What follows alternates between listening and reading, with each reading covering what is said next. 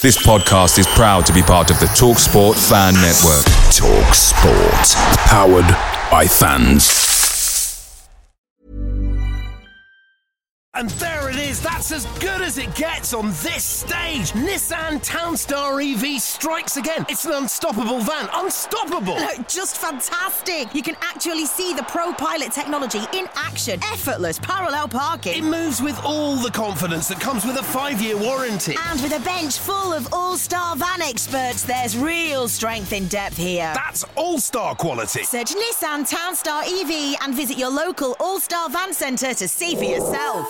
Terms and conditions apply. Five years or one hundred thousand miles, whichever comes first. ProPilot is an advanced driver assist technology. Driver's responsibility to stay alert, drive safely, and control vehicle at all times. The TalkSport Fan Network is proudly supported by McDelivery, bringing you the food you love. McDelivery brings a top-tier lineup of food right to your door. No matter the result, you'll always be winning with McDelivery. So the only thing left to say is, you win. Order now on the McDonald's app. You can also get reward points delivered too. So that ordering today means some tasty rewards for tomorrow. Only via app at participating restaurants. eighteen plus, rewards registration required. Points only on menu items. Delivery fee and terms apply. See mcdonalds dot com. Hi and welcome to Homestyle Radio. We're back for our first show of the season and we're slightly cheating by pre-recording it. Uh, although not that by that much. Uh, we're current, currently five past seven on Sunday night, and uh, I have to somehow edit this into a show by eight o'clock, which should be interesting. Uh, joining me for this part, anyway, are Albert, Aaron, and Steve. Hello, chaps. Hello. Hello. Good evening. Right, and all I needed was you to say hello relatively quickly, and I couldn't even get that. Brilliant. Um... Oh, oh dear. dear. Oh no. Oh, I'd held off a coughing fit all day and now I'm starting just as we start recording. Anyway, um, so what we've got lined up for you today, um, obviously bearing in mind this is a pre-recorded show, there's, there's um, no sort of live contact, but we do want your contact after we um, after we broadcast that Steve Parrish interview that I was about to tell you about. Um, so radio at homesdale dot net is the email address. You can leave us a mes- voicemail message if you phone oh two oh three, four seven five five, nine nine nine and select option two. Mm. It's a new thing for this season, guys. The voicemail message is good, isn't it? It's quite, it's quite fancy, isn't it? yeah. yeah. Are you sure you're going to want my voicemails after the uh, after the matches? Well, that's that's basically what we're after. We like we like the idea of people being able to, even on their way back from a game or even at a game, just to phone phone up our uh, voicemail and have a good old fashioned rant. So uh, an instant feedback in some ways. So that's the plan anyway. Um, what we're going to do today, we're going to have a little chat about uh, pre-season so far. Obviously, there's still a bit to go. Um, we're going to have a little chat about what the, the main topic of discussion is at the moment, which is the current squad strength. And that will lead us nicely on to the stuff that Steve talks about. Um, so we'll play that after we finished our discussion. Uh, when we come back from that, we'll finish off with a few more comments on what Steve has just said. Uh, and then we'll leave you with a, with a teaser of what's coming up in the current, uh, following weeks. Probably a good way of saying that. Um, not that I know, because I don't even know really what I'm doing right now. So, um, without further delay, let's uh, let's have a chat, guys. Um Well, let's let's start with it. Um, we've lost a number of players and we've brought in a number of players, but the general consensus at the moment is that we have a weaker squad. Um, first of all, in you know, in a, in a few words, I'll start with you, Aaron, because alphabetically you're first. Just, um, I th- obviously, I don't think it's in any doubt that the squad currently, as it stands, is weaker. So, I mean, are you concerned? Um, not. Oh, it's not hitting a panic button quite yet, which is uh, what's been used on the message boards recently, but we still have a good core of the team, I feel. We still have Julian in between the posts, we still have the likes of Johnny Palm, McCarthy in defence, Jelinek in midfield, to name a few. I mm. think we just need a couple of um, quality additions. You know, selling of Ambrose, in my opinion, wasn't necessarily the right time to go for him, because he's still doing the job, but just those one or two that will give the team a boost and, you know, get it playing a, a good um, attacking manner, in my opinion. All right, well, look, we'll come back to, to some of the points you raised there, but obviously you, you reckon a couple of players. And see, Dougie's gone on record this week as saying five, Steve. Is it as many as that? Uh, yeah, I mean, I think for me, the big losses are going to be Klein at right back. Let's be honest. He's He's been with us, what, four, five years? Oh, no, so four years sort of coming into the side. And um, and he's got one hundred, I think it's one hundred fifty matches under his belt. Um, yeah, which something. is almost unheard of for, for a twenty-one-year-old. Um, but at the same time, we've also uh, we've, we've lost Ambrose, and he's going to be a big miss as well. Um, say what you like about him, he is a luxury player, but then he's also a man who's managed to get seven goals in a in a season where he's had a lot less appearances. So mm. it's going to be tough. But at the same time, we've still got, you know, like uh, like Aaron said, we've got Al- we've got uh, Albert. No, we haven't. We've got Speroni uh, in between the sticks. No chance of that. We've got, uh, you, you never know, he, he could be agile. Uh, yeah, if, if, if anyone was watching the five-a-side tournament at Selhurst in the summer, I think I blew my I wouldn't go chances in. Agile, but mm. Look, um, okay, well, that, sort of finally, well, you guys are giving a, a quick summary of how you're feeling right now. So, Albert, I mean, squ- squad-wise and current message boards chat-wise, how are you feeling? Uh, I've got to say, I'm, I'm slightly nervous, but that's the first time that I've said it out loud.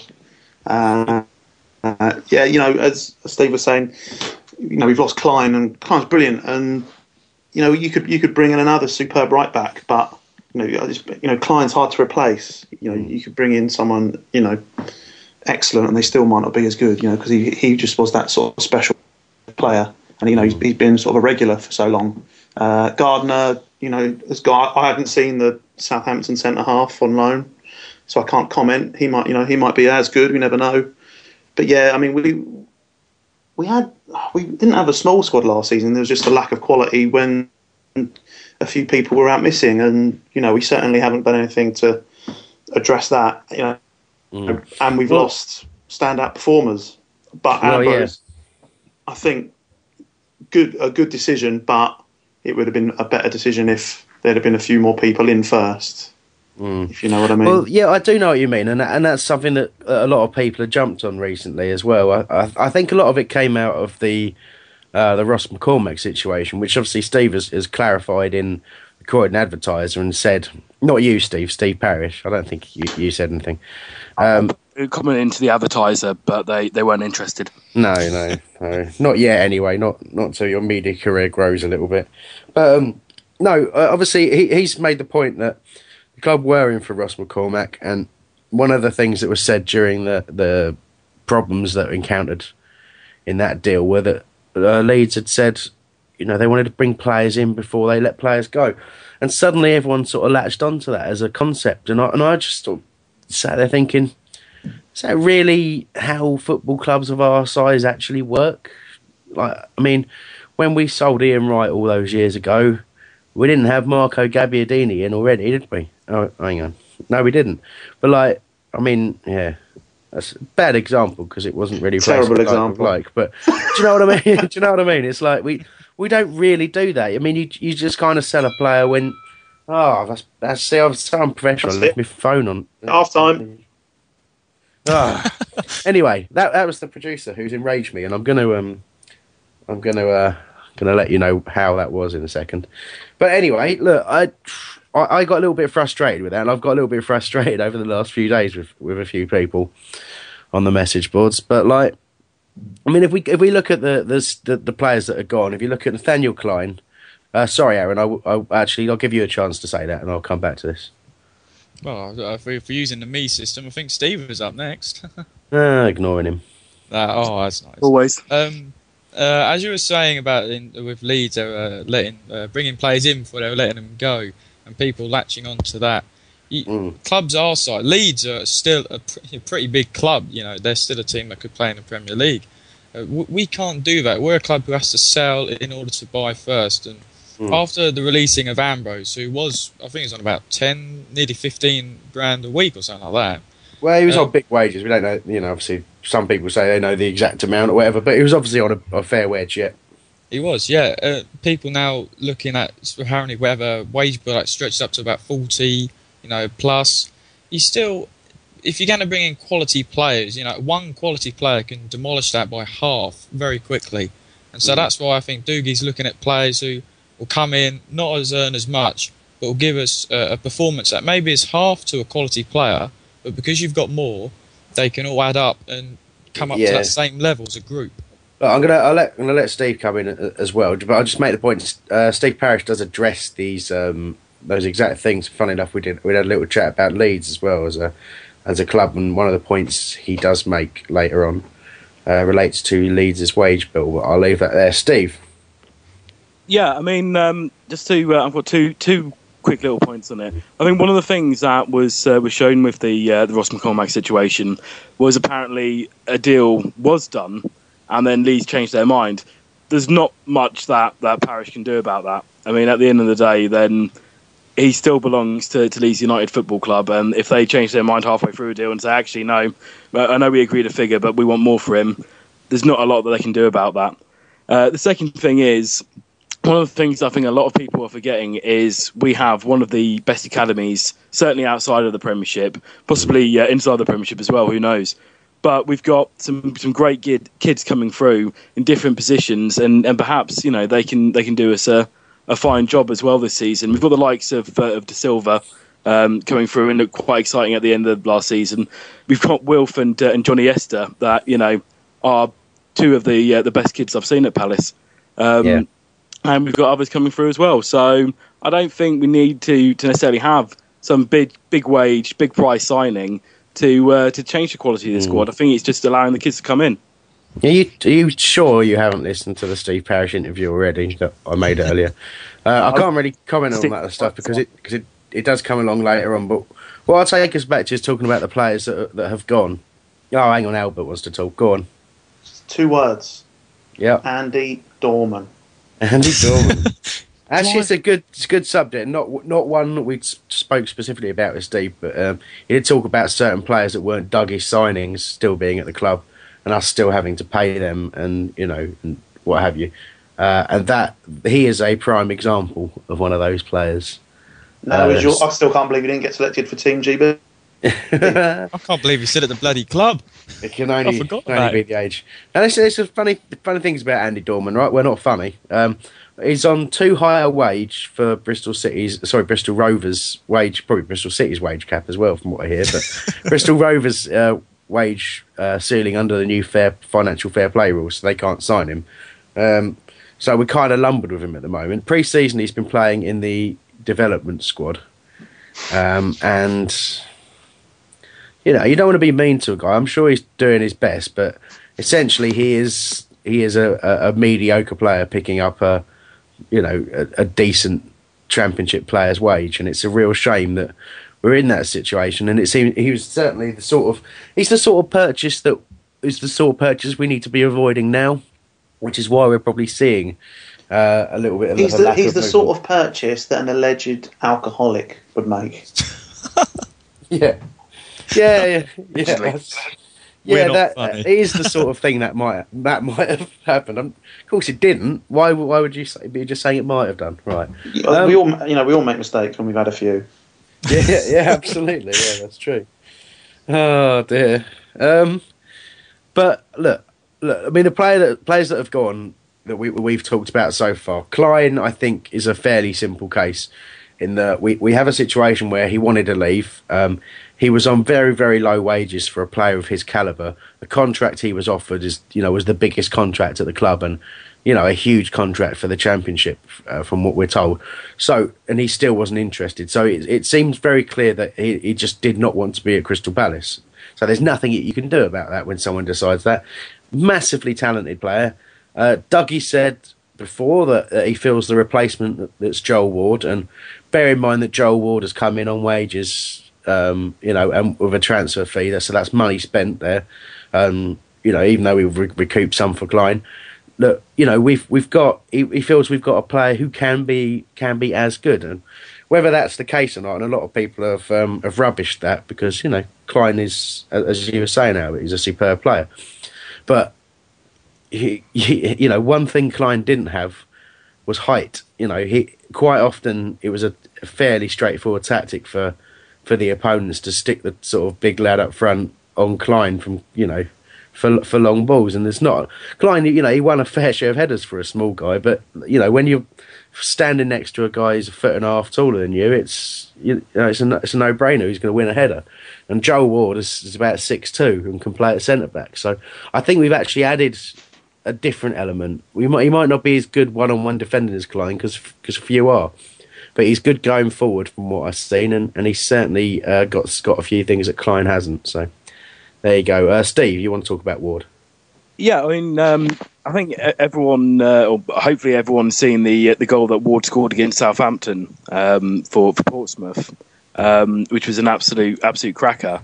Um, and so that's that's something that he can perhaps bring into the play.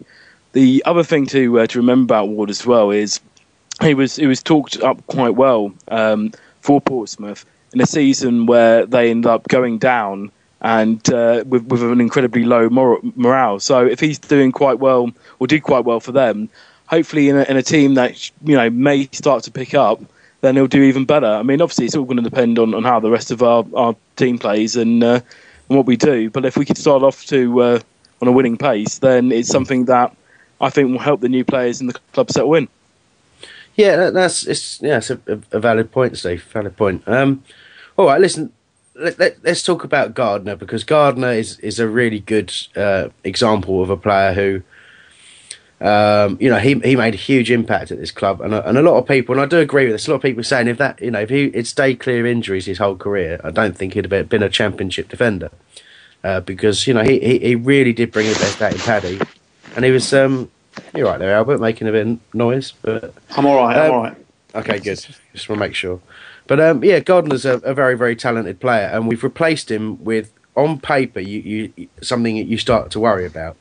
You know, it's a season-long loan of a of a fairly young centre-back, and we know centre-backs at a young age tend, you know, tend to have a, you know, be in and out of teams and just learning the learning how the art of defending, really. So we've signed this guy, and everyone's like, who's this Aaron Martin? Um, but if you go and look at Southampton talking about him, um, their fans love him, and some of them are, are quite shocked that, that they've actually let him go for a season. Uh, I do think that I do know that they've, if all parties agree, that they can recall him in January. But um, first I saw of him really was up at Aldershot, um, and the guy's uh, well, he, he's a beast of a player. You know, he he looks extremely impressive, I have to say. Um, You know, it's early days and it wasn't exactly testing opponents, but but he looked to already have a really good understanding with Paddy, and there was a lot of shouting and organising. Now, Steve, you wanted to talk a bit about Paddy. Yeah, I mean, I think the uh, the thing is, Paddy's best spell with, with Palace was when he had uh, Fonte with him in the centre-back pairing. And um, I think a, a large part of that was because when Paddy did make a mistake, Fonte was right there to, to clean it up. Um, you started to get that, that back again with uh, with Anthony Gardner um, last season. He'd, he'd got back to the stage where if he, he, he was comfortable going for it a little bit more, because he knew that, that Gardner would be there to, to wipe up the mistakes uh, if, if someone did get through. And so you, you hope that he's going to get that very quickly with Martin. I think you were saying there, Chris, that, uh, that they've started to get that communication going quite well and get a bit of an understanding. So if he does have a, a player in Martin that can that can partner him well in that, that centre back position, I don't think that he's the centre back's going to be a, a, a worry really as a, as a pairing. Mm, I mean, it's obviously we, we're still very light there, and, and whether or not we sign Ramage mm. uh, to sort of cover that area, I'm, I'm not sure. It seems to be relatively likely that that's the case. Um, but I mean, well, like I say, I, I feel a lot better about the situation now I've seen Aaron Martin play, and I've seen the kind of stature he is, and the fact that, you know, he's vocal and he's organising, and it's a partnership with Paddy. He's not just, just you know, you kind of imagine that this young guy's going to come along and just let Paddy sort of order him about and just try and learn from him and all that sort of stuff. But no, it seems to be a genuine centre-back partnership, and I was extremely encouraged to see that, really. But um, I say, obviously, competitive games are where it's at, and we, and we won't know a lot about anything and, until we start playing some competitive, competitive football. Um, if I can sort of end on talking about Ambrose, and I, I will probably ask all three of you to chip in a bit on this, but I will start with Aaron. Obviously, Ambrose hasn't technically been replaced. Now, we've got Baxter with us at the moment. Um, Dougie, quite being quite literal, said he's not on trial, he's just training with us, but um, but has also said that we're very interested in doing a deal despite the fact he's got other attention and all that sort of stuff, and we're trying to sort out the money for that. So, uh, and there's some indication, I, I read on the B B S a little bit earlier today, that he may sign next week. But um, obviously I don't know if any of you guys have seen Baxter, but but that's he's you know he's that sort of a player, you know, a technical player who doesn't give the ball away a great deal and, and can see a pass, but it's not necessarily known for the, you know, for doing the sort of, um, you know, the sort of nitty gritty in the game, the sort of the tackling and the running and the, you know, all that sort of stuff that, that, that Ambrose was known to be weaker at as well. So first of all, Aaron, you, you, you touched on Darren Ambrose leaving earlier, and you, you said you weren't completely convinced it was the right time. Um, when, when would have been the right time? Oh, that is that's a bit of a difficult question. The thing with Ambrose was, all round as a player, he was slightly getting past it. You could tell he wasn't as sharp. You know, he's not into the nitty gritty, as you said. But he came up with, with the spectacular, and that's what you needed. You know, he was there when you needed him. He could support the strikers as well as score goals. And frankly, apart from a few great names, I've never seen a player take a better set piece than Ambrose. But now, obviously, he's gone. Baxter, I haven't seen him play, but I've heard that he's um he he looks like a good player. He's almost like an Ambrose type, but I'm sure if if he's just been training with us, but if we can get him in, then I'm sure he'll be able to perform as well overall as Ambrose. But I'm just wondering if he's got that extra little bit to do something when we really need it. Oh, I was hoping someone was going to jump in there. I was doing something. Um, the the uh, the mic muted, but I just so right. in a second. Um, And, and and stop Chris having to uh, to use his voice when he's, I know he's having coughing fits. Then um, yeah, I mean I think when you look at Ambrose, he um, and even in a, a season where he wasn't at his best, he wasn't get, getting as many games as he uh, as he perhaps would have liked to. He still managed to get seven goals, and he still managed to put in quite a few assists.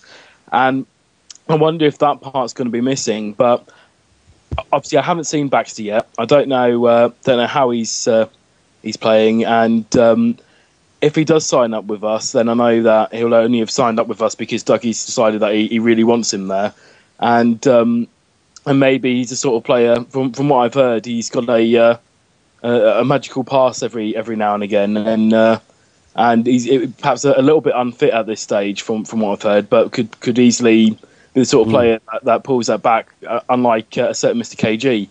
So it'll be interesting to see see what happens there. Well, Chris, what do you reckon? Well, listen, Baxter is a quality player. I mean, I've I've seen seen him play twice now, um, and he's just got all sorts of talent. You know, you can see as soon as he's got the ball at his feet that he's one of those players that is capable of, of being that level above. You know, where you see jo- uh, Jonny Williams and you see Wilf, and you, you, you kind of think to yourself, well, if everyone was on their wavelength, we'd be destroying teams right now, and he's someone who is on their wavelength. So I would really love to see those those players interacting within that team. Um, I think that there clearly is a fitness issue um, for, for Dougie to have been as straight, you know, as explicit as he has been in the press. Uh, you know, he said things like, "Well, it's a clean slate," but not sure how he got himself in this state. And I think people have kind of taken it a bit literally in that it's just he's carrying weight, which he obviously has been carrying a bit. But you know, to be honest, if I was carrying that sort of weight, I'd consider myself skinny. He's, he's no, he's not a, he's not fat. He, he, I think it's, um, you know, I think it's, we're talking cardiovascular fitness. I think we're talking about, you know, being an athlete and not being. And not being an athlete. You know what I mean? It's kind of. What sort of size is he height wise? Is he tall or? Um, I know. I, th- I think he's he's on the short side. He's probably li- he's a little bit taller than, than Jonny Williams, but, but okay. You know he, he's that kind much. of a player. Do you know what I mean? It's like, but he's obviously he's a bit broader. But if you see if you see him on on Twitter, well, yeah, you know that comes with a bit of a health warning. His Twitter account, to be honest with you. But like if you see him, he's got you know pictures from when he started training at Palace. And then a picture of him just before they went out to the training camp at Malaga. He's clearly lost about a stone in weight. It's quite ridiculous, like just in in a couple of weeks. But like you know that he, he what Dougie said in the press that he's someone who who wanted a manager to motivate him, uh, and that's why he's he's down training with Palace, and that's why you know he's made the comments he has about wanting to join us. So I think I think if we do sign him, I think it's a good. Good swap for Ambrose, but as Dougie was saying after the, the defeat to Welling um, in the pre-season, we are lacking in, in wide areas, and he's not good. He can play out wide, but he's not a natural winger, and that's and it's not going to solve that problem where Ambrose could play play out wide. It's an endless debate that we had whether or not he was wasted out there or not, but whether it's his best position. But but ultimately, he did act as a wide midfield player for us, and I don't think Baxter really that's where his strength will be. I think his strength will be in interchanging positions with. with Johnny Easter and Wilf, you know, in, in a kind of a three behind a striker, if you know what I mean. But that'll probably send people into some degree of a panic um, when we talk about one up front again. Uh, okay, I don't want to dwell too much more on that. I mean, we've we've covered quite a lot of ground there. Um, I just want to quickly mention the signing of Aaron Wilbraham, or Wilbrahamovic, as he's also known. Uh, I saw him play, what was it? Again, Aldershot, I think it was. Um... Very pleasantly surprised. I mean, I was one of those who said, look, I'll judge him in a Palace shirt. I'm not bothered about what he's done before. Not bothered about where he came from and all that sort of stuff. But, you know, he's a player. Some who has... the Backstreet Boys. yeah, yeah. It's funny he went there so quickly. Um, still. But, you know, he's, he's a player who scored one hundred goals in his career. So that's already something positive. Uh, more than a lot of our... Well, we haven't got anyone who's scored anywhere near that at the moment, unless you count Dougie after his substitute appearance at Dulwich, um, which was magnificent, by the way. Uh, but, yeah, again, we've brought something in that we didn't have, because um, although we've got Murray up there as a who can play a sort of target man role and play that link play, he's not experienced at anything higher than League One, and, and other than the season he's just had with us, which was very much hit and miss. So we've brought in someone with a bit of experience and a bit of class. And I mean, put it this way: he, he in a well, in a, a half of football, he managed to to present Jermaine Easter with the ball more than Jermaine Easter has seen the ball as a Palace player. Anyway, uh, Steve, come on. Yeah, I, I just want to uh, disagree with you there, Chris. Um, for me, I wouldn't call Murray a target man. I think that's what we, we were doing wrong in, in leaving him in that lone striker position numerous times last season. It's the fact that he shouldn't be used that way. Um, what Brighton did very, very well um, with Murray was was basing the team around him, and uh, and because of that, doing a lot of balls from the wings uh, right across the box, box to him uh, mm. that he managed to, to put away. And I think if we use Murray that way, then he's uh, he's likely to uh, to be able to start scoring a, a number of goals. If we use him as a, a lone target or a, a target man, um, I think he'll, he'll just end up frustrated. Yeah, well, look, uh, as much as I'd like to turn it into a, a row, I, I do agree with you. I, I was actually saying that we we we have Murray that we use as a target man, but he, I agree with you. He's not a target man, and I think that's why we've actually got uh, Aaron Wilbraham in. Aaron, Aaron Wilbraham in. Excuse me, uh, Aaron. Very quickly, because we need to uh, we need to play this Steve Parrish interview. I bet we do. Just uh, um, Wilbraham. He scored against Lewis. Am I correct in saying that? Uh, he did, yeah. I didn't see he that game, score. But he did, yeah. Well, if he's got one hundred goals at any level, that's not too shabby. You know, Norwich had a good team when they were in League One. I'm mm. not quite sure if he was there with them at the time.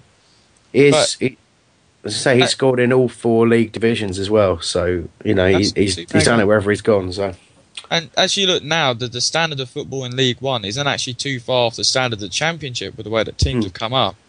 And as you said, judge him in a Palace shirt. Don't judge him after what he's done. You know, this is a new team for him. It's a chance to get back on that scoring track.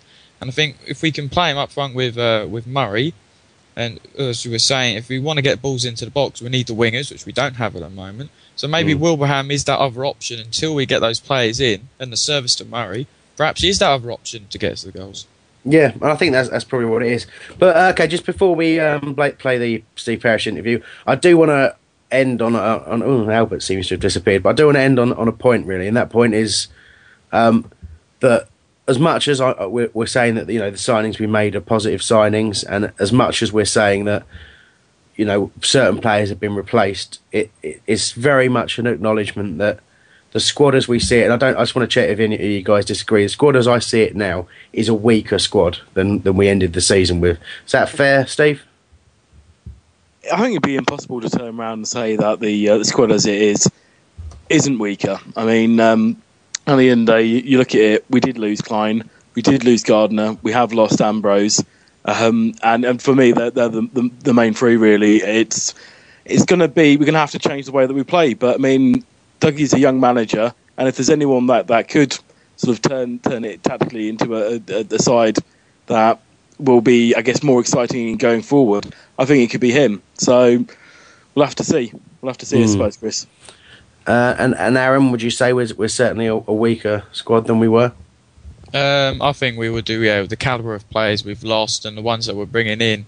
It is a, a weaker team. Not by far, but with a couple of additions, it can be just as good as it was last year. Okay, good stuff. Well, okay, well, we're gonna we're gonna stop there, and uh, and let you hear what Steve had to say a little bit earlier.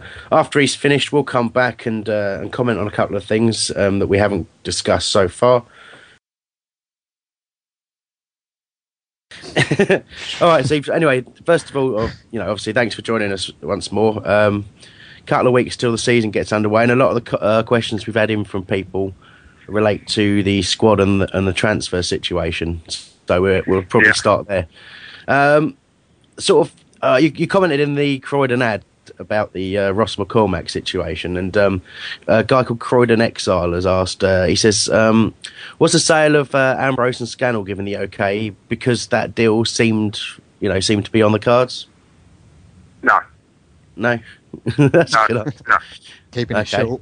No, they weren't. I mean, you know, they're not related really. I mean, we got a bid that we thought was a good bid for both players, and we took it. You know, that's you, the, the manager's got a certain way that he wants to play. You know, there are always things that kind of we know that are going on inside the squad. I mean, Darren's situation is he had a year left on his contract, so we either offer him a new deal or or, or, or we take something for him now. You know, I think Darren's done a great job for us, and you know, I know he's he's loved at the club, but you know, the wheel turns, and I think we all felt, Darren felt, we felt that everybody needed a change, really. Um, and, you know, Darren's got ambitions he wants to fulfil, and we've got a way of playing that, you know, we, we, we, road we want to go down, and we're obviously, you know, we're juggling with the wage deal and, and, and whatever. So all things in the round, you know, we thought that the deal was a good deal for us. Mm. Well, um, actually, sort of, yeah, follow it, follow it on from, from that, really. Uh, Super Xander's asked, just do, do all, are all the funds from the sort of sales of Ambrose, Scannell and Klein going towards that transfer and wage budget?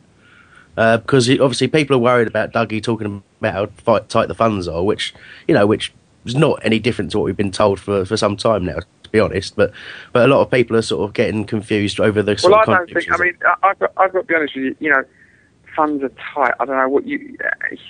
It's a difficult one for me because you know, basically on a we, we agreed to raise the wage bill to uh, by forty thousand a week, roughly. Mm-hmm. So we we.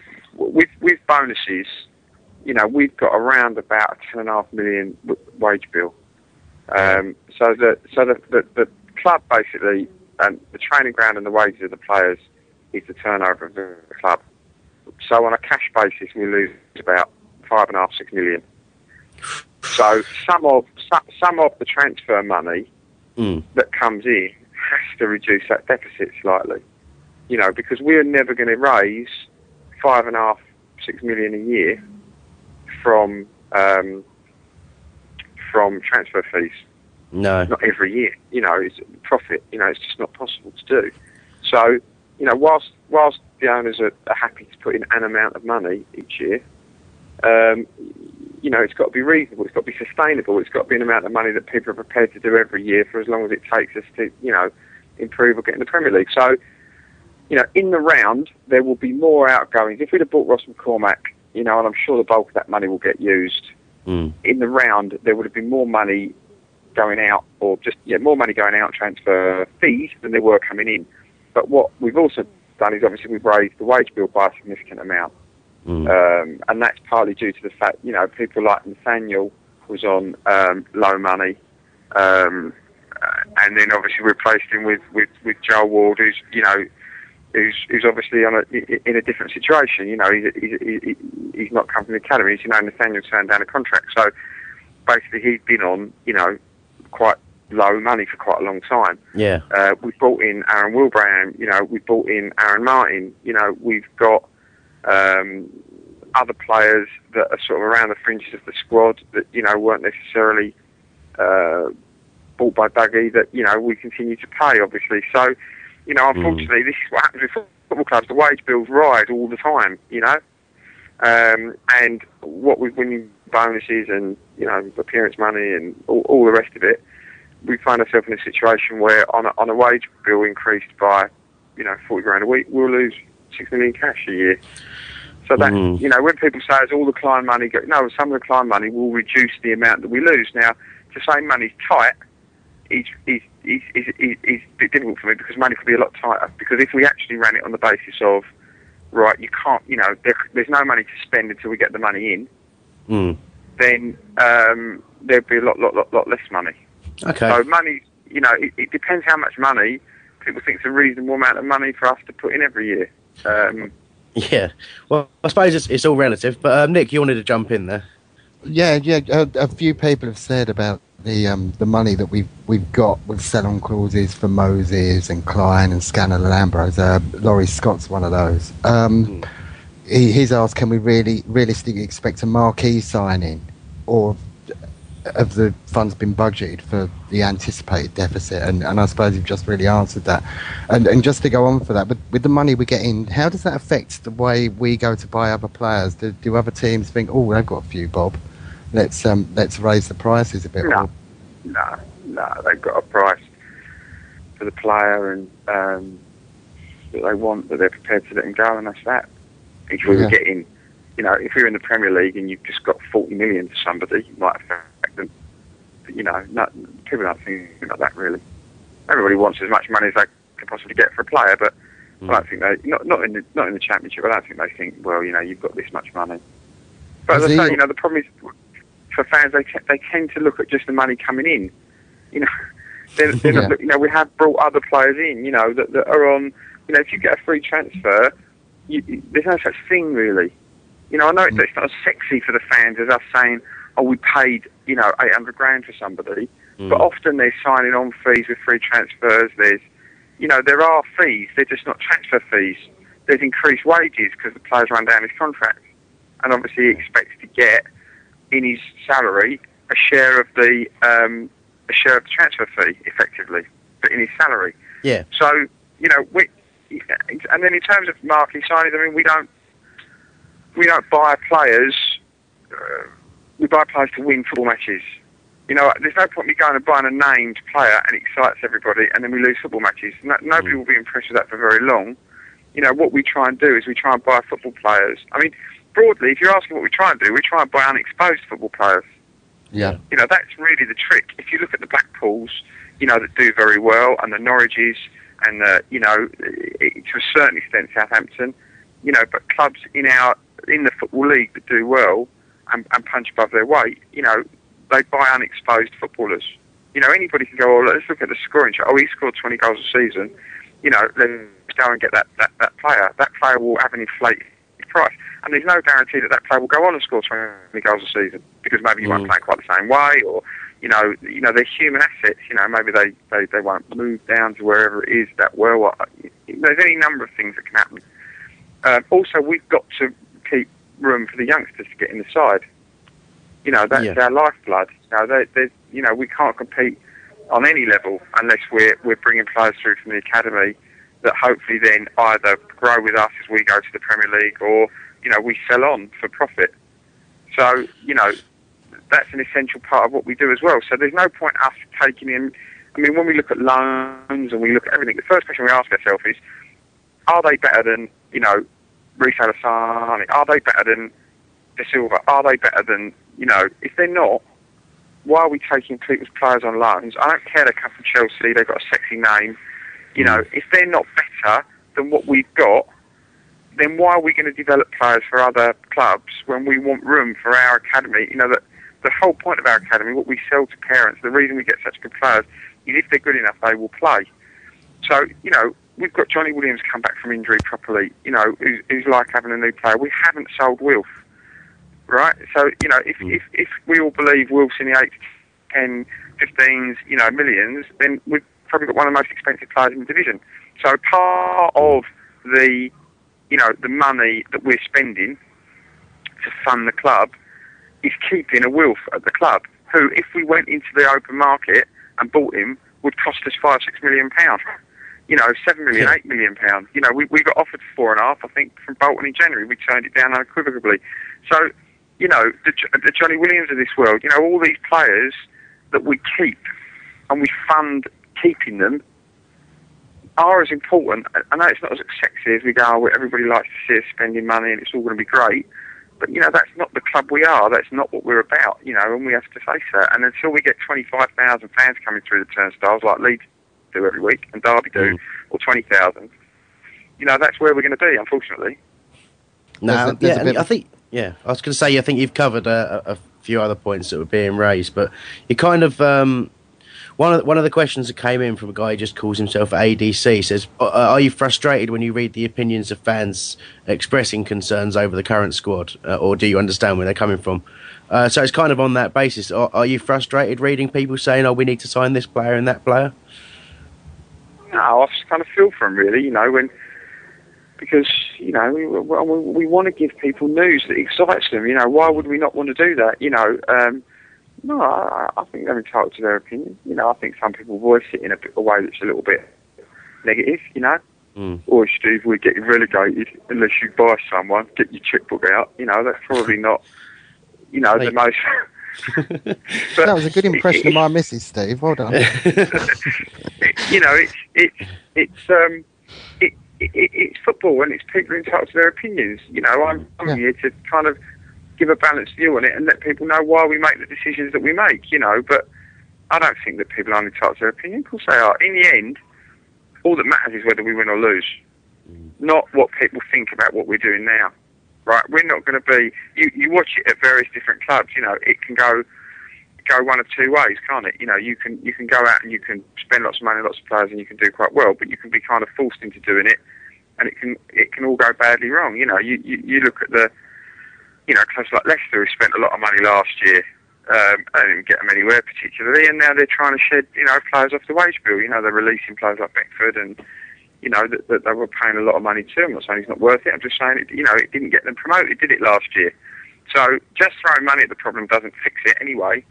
Um, what we're all about is, is, is trying to get our head around, away from some of that noise and make sure... And there it is, that's as good as it gets on this stage. Nissan Townstar E V strikes again. It's an unstoppable van, unstoppable. Look, just fantastic. You can actually see the ProPilot technology in action. Effortless parallel parking. It moves with all the confidence that comes with a five-year warranty. And with a bench full of all-star van experts, there's real strength in depth here. That's all-star quality. Search Nissan Townstar E V and visit your local all-star van centre to see for yourself. Terms and conditions apply. Five years or one hundred thousand miles, whichever comes first. ProPilot is an advanced driver assist technology. Driver's responsibility to stay alert, drive safely, and control vehicle at all times. Away days are great, but there's nothing quite like playing at home. The same goes for McDonald's. Maximise your home ground advantage with McDelivery. You in? Order now on the McDonald's app. At participating restaurants, eighteen plus, serving times, delivery fee and terms apply. See mcdonalds dot com. But we make the right decisions. We made a bid on a couple of players, um, you know, uh, this week with mm-hmm. clubs. I don't, they're not. I don't know if they're going to be marquee signings. They're, they're they're players that we've scouted that we think would do well for our football club.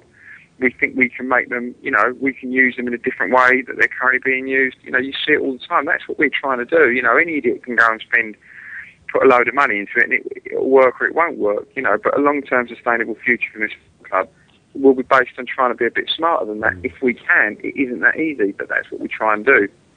Okay, so well, we've so I mean that's kind of how I was going to end on the sort of the transfer bit, if you like, as as where are we now in terms of current deals? So you've got a couple of bids in for players. Are they players that we've seen like uh, trialling or anything like that, or are they uh, players that we you know? No, no, no, no. There's nothing to do with trials. They're just players that we've we've identified that we would be interested in bringing to the club, you know, and and. You know, so it's ongoing. You know, I don't, I don't want to um, talk about sort of our transfer deal. You know, I can't mm. tweet every time we make a bid for a player. You know, with, you know, it's just not professional to do that. Often these, are, you know, confidential between clubs. You know, we we like to maintain our, the confidentiality. If it gets out, it gets out. Often the agents want to get it in the paper and all that kind of stuff. That's not how we operate. You know, we we we operate by trying to do our business in as quiet a way as possible on the basis that, you know, if we win, all will be forgiven. If we lose, then people will quite rightly, you know, criticise us. So, but that's all we're trying to do. That's all we work towards. We don't work towards, you know, giving the fans two weeks of, you know, enjoyment because they see a name signed in the newspaper that we don't think actually in the long term will, will, will benefit our football club. Okay. Uh, Nick?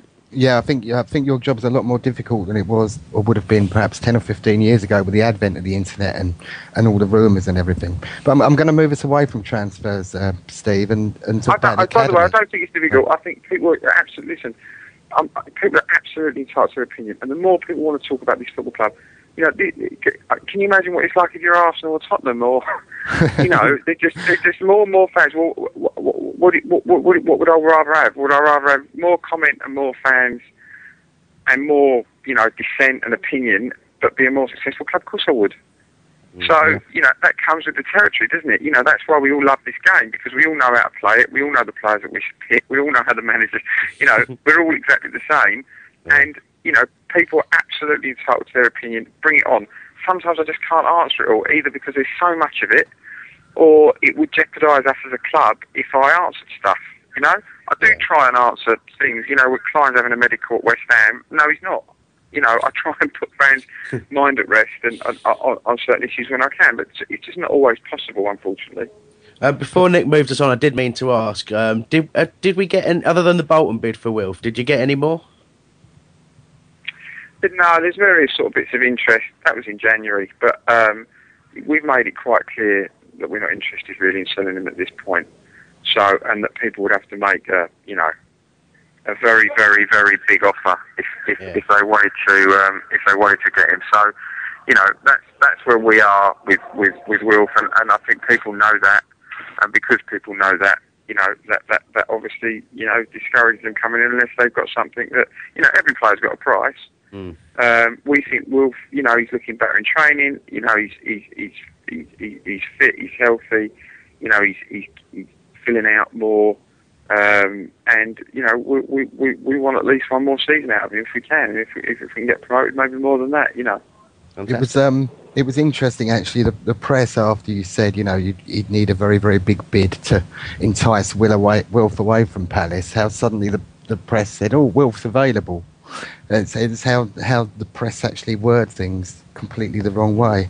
Just well, to, I mean, just to sell papers. Of the stuff, ninety percent of the stuff that's in the papers about, um, I mean, the problem with the stories in the papers is they're either, they're either absolutely spot on, and you can't, you just don't understand how they know it. Or they're, you know, just, there's so many of them that l- just feel like it's somebody just sitting there thinking, I'll, I'll write something. You know, you've got this situation now, you know, if you've, unless you've got an alert, a Google alert on, on Crystal Palace, you've got this situation now where people just want to write something to get you to click on a link to go on a page so that you're a page impression on a banner, right? Yeah. So, you know, literally some of the stories are three lines. You know, the Mirror's online site is, is, is notorious for it. You know, they're obviously trying to, newspaper industry's in a difficult time, you know, and I can understand it. You know, they write three, a three-line story. Somebody clicks on the link, you've made a page impression, and that's, you, you know, you've achieved something. They've got zero point zero one of a penny for their banner or something, you know. So, you know, that's how it works. So this, the appetite for stories is incredible. And, you know, I'm not sure... that I'm not sure where they get some of them from. I'm not particularly tired of saying about the, you know, any particular, but there's just so many from every single angle that that are just conjecture. You know, I think sometimes there are often people putting two and two together and making fifty. I don't know, but you know, there's just so much stuff that's inaccurate, and and I don't know.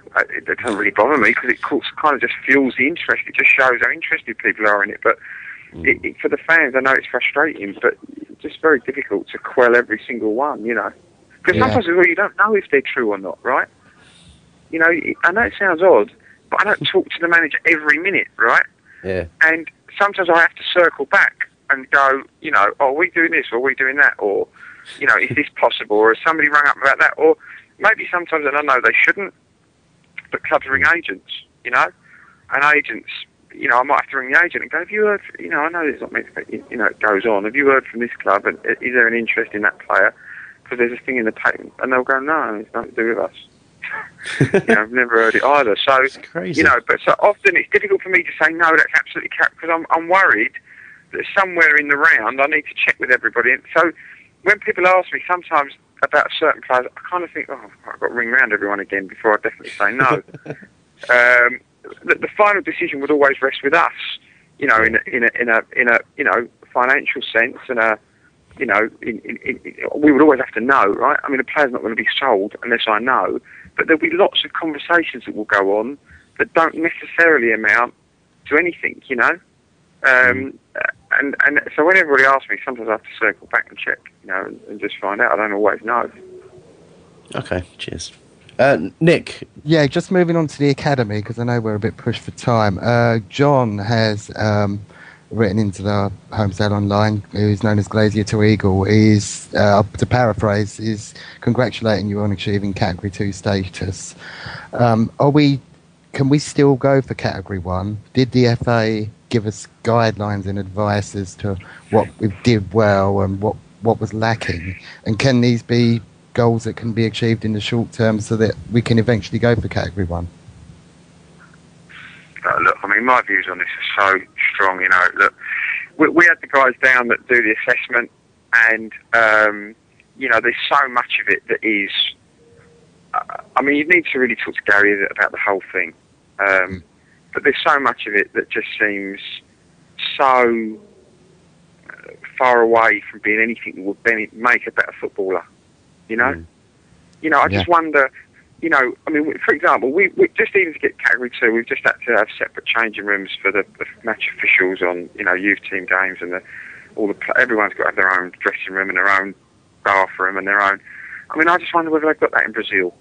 Do you know what I mean? I wonder in Spain mm. whether that, that, whether whether do, do you know what I mean? I mean, we just spent a hundred grand at the training ground in capital expenditure to rejig the, the, the changing rooms to get Category two even, you know, is that...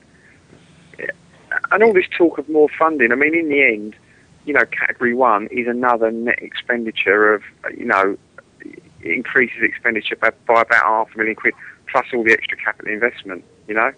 Now, the reality is the goalposts moved through the whole assessment from what we could tell. One minute, you had to have a school on site, and then when it seemed that some of the bigger clubs didn't quite fancy doing that, really, that rule went away suddenly, and you didn't have to have a school on site.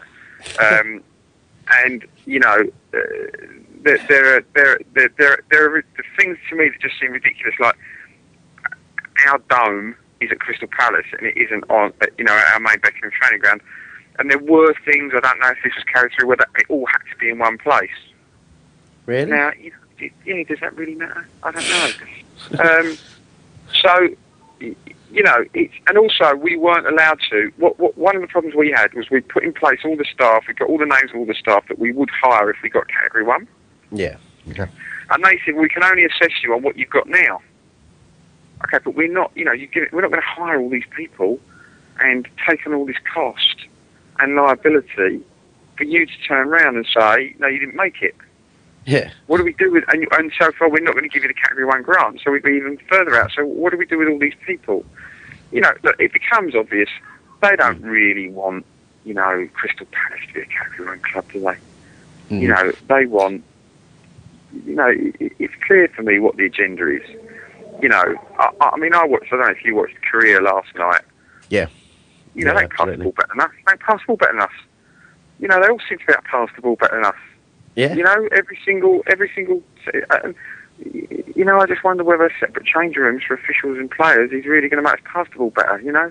Yeah, we've got I'll... better bibs, better cones, and we spend more money at the training ground. You know, are we all suddenly going to produce, you know, Iniestas? And I just, I don't, but and there are so many anomalies between, you know, you know, Bob, somebody was telling me the other day, I think it was Spain, they were telling me that Spain do really well because they play competitive football from such a young age, and yet we're shying away from playing competitive football at a young age. And it just seems to be people are just scrabbling around for something that will make us better, and at the same time the Premier League use it to try and garner the best young players into their academies. That's, that's what I feel about it.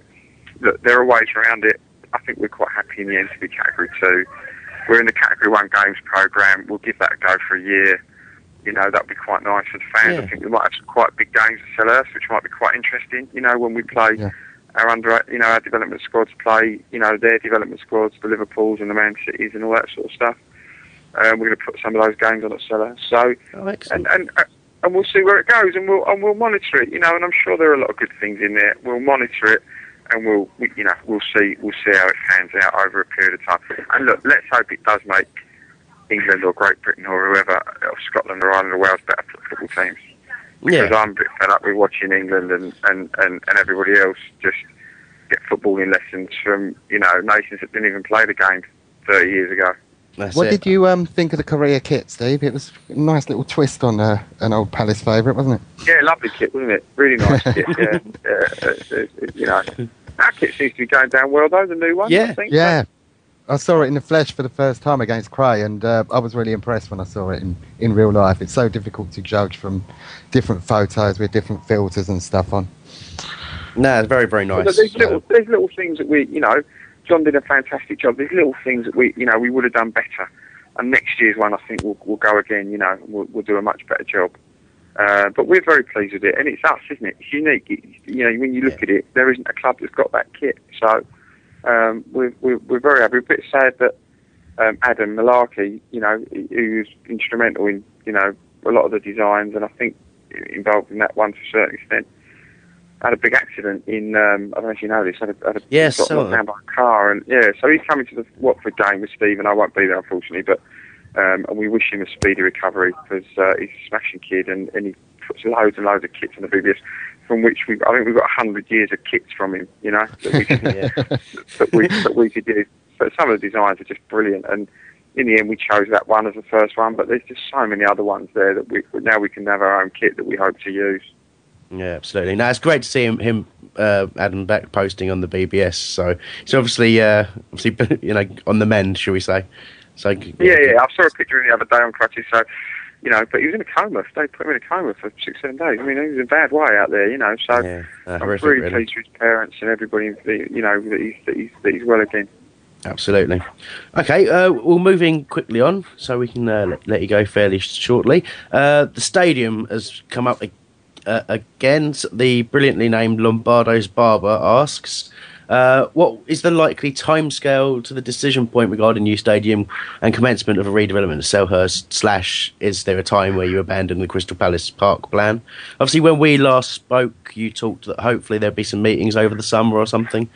Uh, yeah, we've had some good meetings about, about the current site, and I would say the current site is looking a lot more promising than the park at the moment. The park, we really need people to come and, and, and rally round that flag, you know, and give us some help on it. Um, we don't feel that that's something that we can do on our own. You know, it's got to be seen as a bigger solution for the park and the current athletic stadium. But we've, we're working on a, a, a really nice scheme for Selhurst, and, um, you know, we, we, we're hopeful. We've got some more meetings on that coming up in the next few months, and we're hopeful that that's something we can make a reality. You know, I've got some feasibility study with some drawings are really nice, um, mm. and you know various different ideas of how that would be part funded and funded and all that kind of thing. So, um, you know, we've definitely made some progress, but nothing that we can share with anybody just yet. But I'm sure okay. people will get to see something soon. Fantastic. All right. Um, there's a few bits and pieces uh, just come under the category of other. I'm just going to pick a few out. Not going to go through them all, uh, and I'll get Nick to do the same. Um, some interesting questions in there. There's like things like uh, in the financial with the financial side in mind. Uh, this is Simon Snashall was asking this. Uh, where do you see the team slash club to be in five years? Well, you would open the Premier League. I mean, the thing is, we're a much we're strange. We're a much bigger club relatively in the Premier League than we are in the Championship, because in the Premier League, being a London club, you know, we we filled the stadium. We got an average of twenty five thousand last time we were in the Premier League. We fill the stadium and we get a higher yield on tickets and corporate and all that kind of stuff. So um, you'd love to think that we'd be in the Premier League. You know, it's not going to be easy to, to get there. You know, we're going to need to get everything right, and the, the youngsters coming through, you know, the right combination of season pros and all that kind of thing. So, mm. but, you know, that's that's what we want to do. You know, we, we certainly don't want to be any worse than where we are, and that's why we're not prepared to, you know, go to ridiculous lengths to gamble on, on doing it in one or two seasons. You know, and that is what you see happen time and time again in this league. You know, I read a fan that said, you know, we should be more like Southampton. You know, Southampton are a well-run club. Well, look, Southampton, I think they had their stadium. Stadium was built virtually for them, you know, part-funded by the council, the land was given to them by the council, or, you know, the, a lot of these clubs get a huge amount of help. But then they went into administration, didn't they? Or they were very close to administration, very close, weren't they? Yeah, very yeah. close to administration. You know, lots and lots of problems. And, you know, went down to the, the, the, the League One, and then a billionaire, Swiss billionaire bought them, and, and you know, unfortunately passed away, and, and then, you know, but, but remained committed to it. And I think he's a billionaire many times over, by the way, you know? Yeah. Um, now, and, and he's invested, you know, I would imagine I walk an amount of money in that football club to get it where it's got to. Now, I do agree that just the money alone isn't enough, and I do agree that they're a well-run club. But, you know...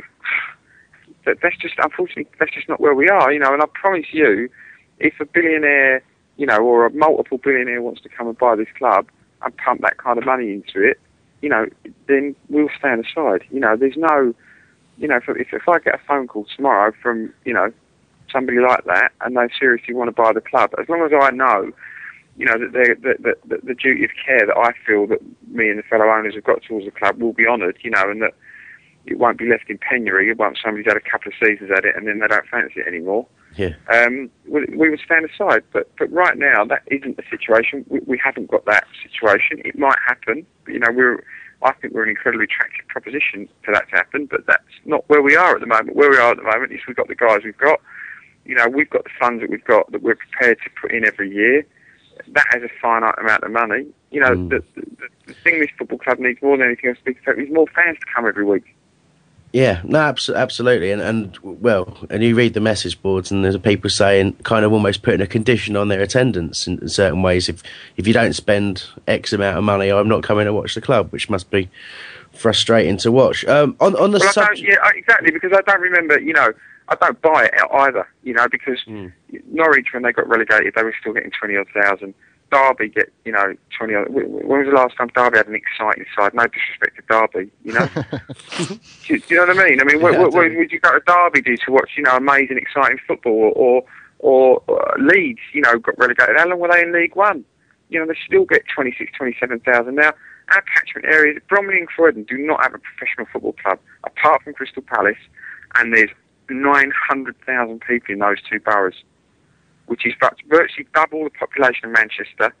Um, it's certainly much, much bigger than the population of Norwich or Ipswich. Mm. And yet those clubs get twenty-odd thousand a week still. And whether they're in this division or not in this division, whether they're playing, you know, Brazilian football or they're playing, you know, not Brazilian football, you know, unattractive football. So I, I just, it, it, it, it, it, we do have a very fickle set of fans in terms of attendance, because well, if if we've got a game against Villa in the cup, you know, it's twenty-six thousand. Yeah. You know, we take five thousand away to Man United, great, but you know, that's not, that doesn't really help us in the long run. We need, you know, instead of fourteen thousand every week, you know, we need eighteen, nineteen, twenty thousand. That would mean that we would have three million. I mean, one of the things about our club, by the way, is we make our money go a lot further. Phil Alexander and his team, we run the place, you know, as tight as we possibly can. Mm. And um, we make our money go a lot further. So although those clubs are turning over a lot more than us, they don't transfer that into money that they can spend in transfer fees and profits. I mean, you don't see Leeds. Leeds have got the same wage bill as us, more or less, and you don't see Leeds smashing money round on transfer fees, do you? No, when was the last absolutely. time you heard Leeds make a big money signing? But twenty-five thousand a week turn up to see him play, you know, finish the same mid-table kind of position that we do, more or less. Yeah. I think actually for us to, to start getting those sort of crowds all the time is we we need five or six constant years of tangible success in the Premiership, because a lot of those Leeds fans are still remnants from the early seventies. You know, yeah, I've, I've yeah, I, I, I agree with fans. that. I completely agree with that. You're right, because those allegiances are born when they were seven years old, when the club was playing in the Premiership, and or, or even go back further, because they were in the Premier League for such a long time. You know, they're, they're, you know, most of our fans are generational fans. You know, their dad supported Palace, so their their son went there, and they or daughter, and they support Palace. Mm. So obviously there are more dads that support Leeds, therefore there are more offspring that support Leeds, therefore, you know, it's a rolling stone. I do understand. I do agree with you. The yeah. Premier League is such a is such a rolling twenty-four hour advert for the for the clubs that are in there to seven-year-olds, impressionable six and seven-year-olds, which is more or less when we all decide what team we're going to support, right? Yeah. Maybe even younger, maybe five.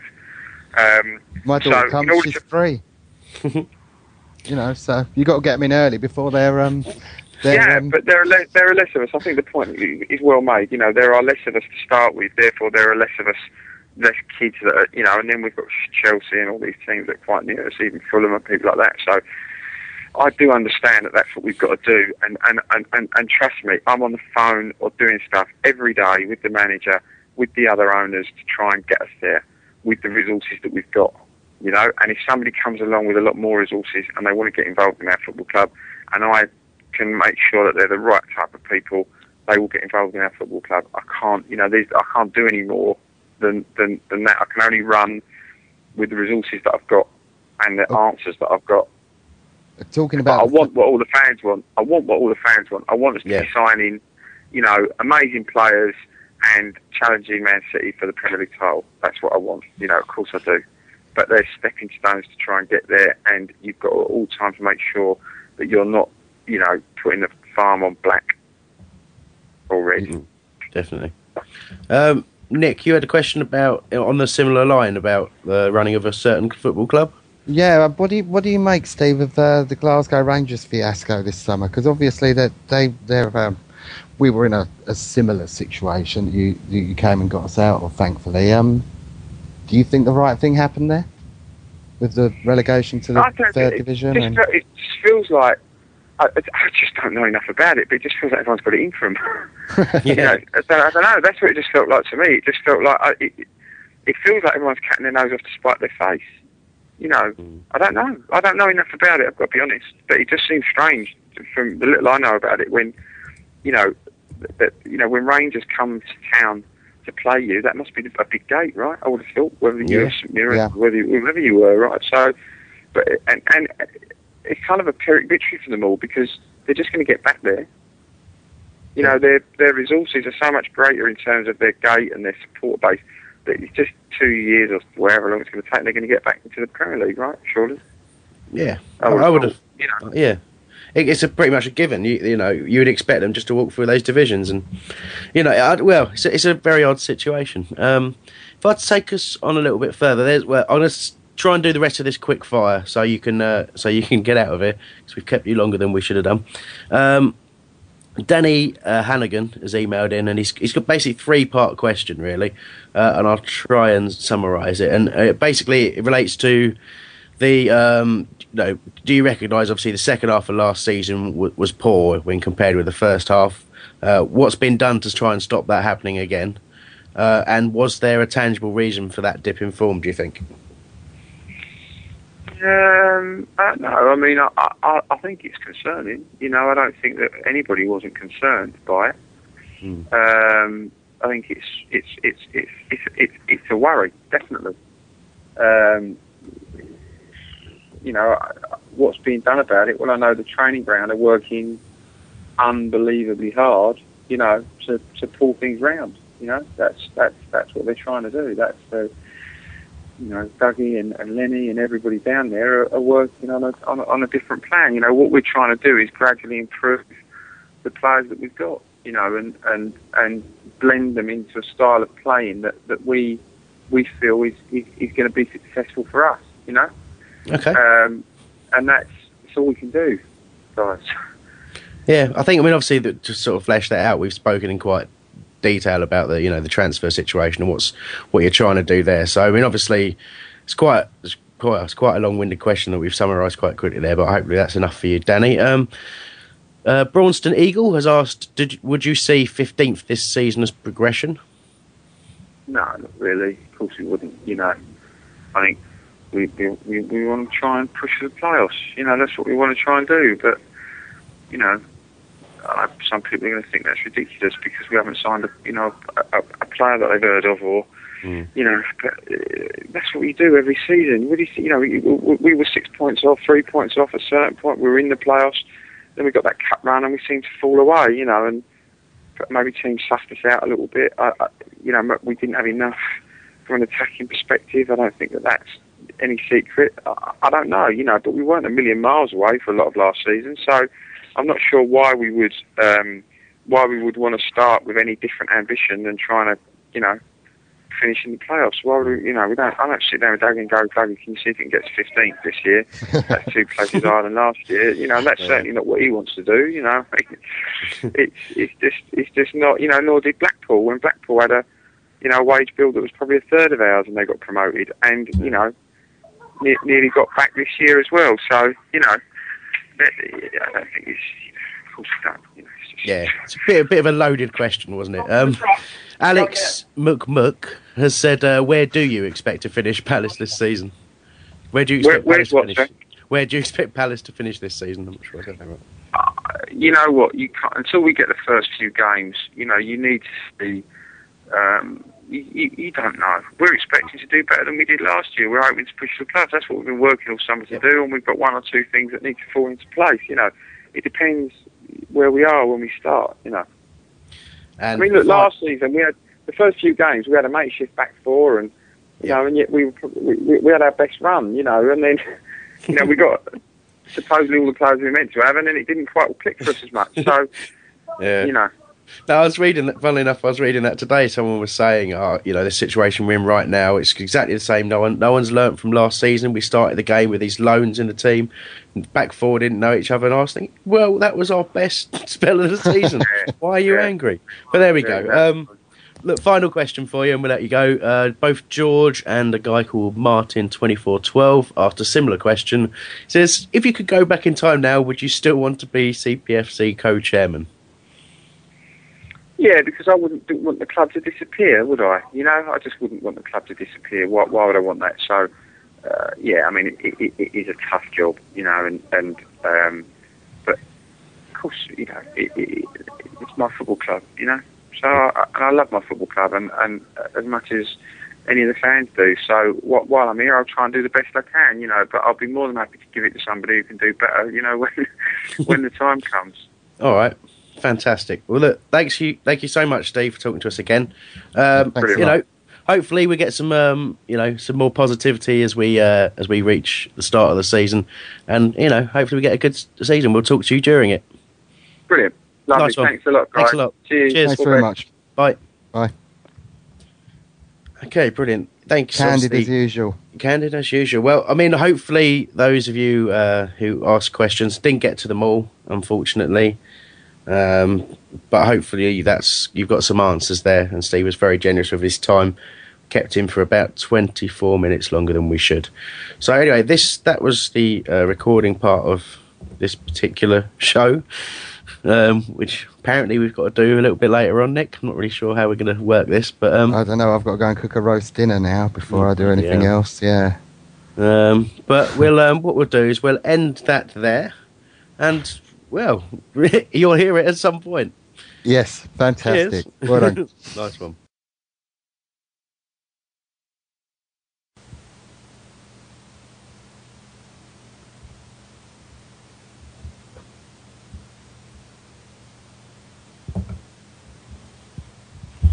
Hi, and, uh, and welcome back. Um, right, so obviously you've just heard uh, what Steve's had to say on similar subject, subjects to ourselves um, with regards to the transfers. But also within that, he talked about the uh, stadium situation, and he also talked about uh, uh, the, the academy as well. Um, so obviously we don't want to be repeating ourselves, and we'll let you digest what Steve had to say. And obviously if you've got any comments on what he has said, uh, because it's, you know, it was quite a short interview by our normal standards with him, and there's quite a lot of um, fairly straightforward answers there as well. So I imagine there'll be some feedback on that. If you email us, radio at homesdale dot net, or you can tweet us at Whole Radio, uh, Facebook message us, you can P M us on homesdale dot net or B B S, whatever you want to do. Just if you want to get in touch with us and, and make points about what Steve has said, we'll pick those up for next week um, when we do our preview show for the, for the, you know, for the, for the real football that's about to start. Um, but what we are going to focus on right now is um, is comments Steve has made on the first the academy, and then we'll end on the stadium, really. So, I mean, obviously, I'm I'm the only one who's heard the interview at this stage, so I'm going to go a quick sum- summary of what Steve said. On the academy, I think Steve was very much holding back um, in terms of his his, his frustration. Uh, but he talked a lot about um, the the categorization, you know, the categorization of being Cat Two. Um, obviously means we, we've been refused Cat One status on a certain uh, th- um, reasoning. And one of the things that was a, a Cat One you must have was was to have a school linked uh, school on site, if you like. Um, but obviously we've got our link with uh, the Oasis Park. Is it Shirley? Shirley, whatever it is. Um, we've got our link with the school, um, but apparently certain bigger teams, and I know Man United is one of them, weren't so keen on that as a concept. So mysteriously, that idea has been dropped from the rules and allowed certain teams, Man United, for example, to become a Cat One Academy when they hadn't even applied for it because they didn't qualify. Um, Steve was also bemoaning the fact that he's had to pay Uh, one hundred thousand pounds net spend uh, t- at the training ground to create uh, room, changing rooms for match officials and separate ones for the kids and all that sort of stuff. And, and saying that basically, is that what happens in Spain? Is, is that why South Korea beat you know the G B football team? Because they've all got these separate change rooms. And those are the kind of points that Steve's making. That it doesn't still, he still feels that it's quite a clear bias towards the Premier League, and that's the motivation for these changes in, in the academy system. And that, you know, as much as he really, really hopes that it will lead to a better England squad and a better Scotland and Wales and a G B squad and what have you, that he still doesn't believe that's the case. So, first of all, um, I'll give you give all of you a chance to speak, really. Um, Aaron, you want to go first on this? Yeah, uh, I can understand where Steve's frustrations come from. Obviously, you said he was holding probably back a bit on that.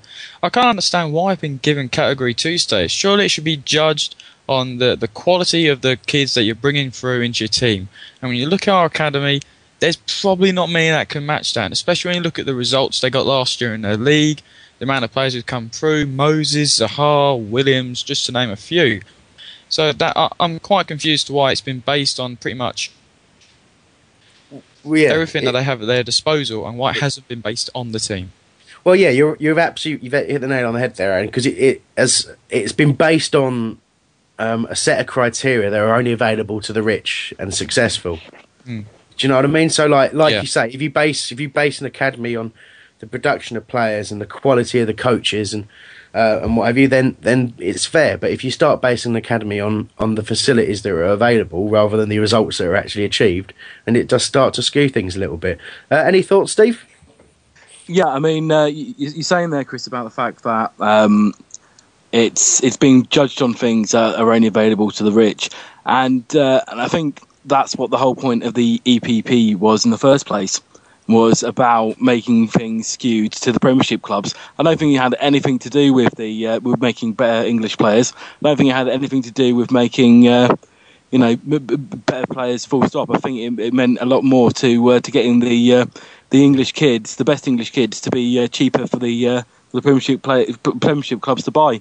And I think that's what the problem is. I think everything's getting so skewed towards the Premiership that, you know, eventually they're just going to turn around and say no other league matters. Okay, now, fair point, Steve. Uh, we're going to have to move on because I'm really not going to have time to edit this show together, so Albert's opinion on the academy will have to wait for another time.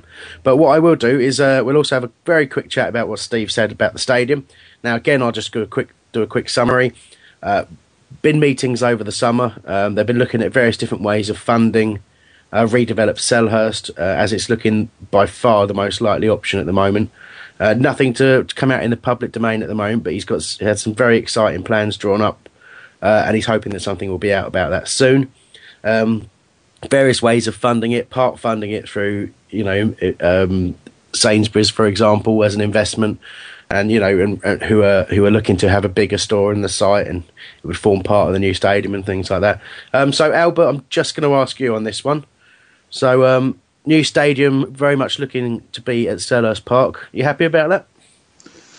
It's all a massive pipe dream at the moment, isn't it? It's you know such a, a distant thing. It's, I'm not you know not really thinking about it, to be honest. But yeah, if it's at Selhurst, it's at Selhurst. Great. Yeah, no particular um, preference to move to Crystal Palace Park or anything like that. Uh, I was always a bit reluctant to move from Selhurst Park because I really like the tasty jerk by the petrol station. But, um, yeah, dear. But, yeah, didn't that catch fire the other day? I don't know. No, what? No, there's always there's always smoke coming out the chimney. Mm. Um, a, a, a new ground is a new ground. doesn't matter where it is. Yeah. Um, but it is, and, and one of the, I'll just sort of finish this this bit really, um, by a new, a new ground is one of the things that a, that a club could use to kind of, you know, bring new fans in. And, and one of the things you'd have heard Steve talk about there, uh, apart from you guys who wouldn't have heard it, um, was was the fact that we're just simply not getting the gates to, to sustain the ambition that people seem to want, you know, and there's a lot of conditional support going on.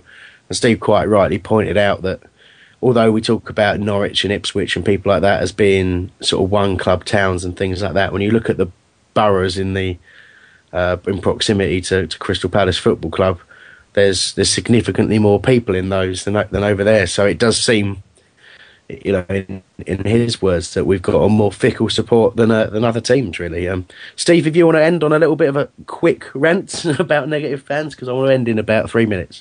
I, I definitely want to uh, to end on a, a quick rant on the negative fans. One of the things that's been really annoying me uh, recently with, with people on the message board uh, has been the, um, the fact they're saying, oh, well, if we're not buying anyone, if we've got uh, a, a weaker squad or the rest of it, then we're not going to turn up.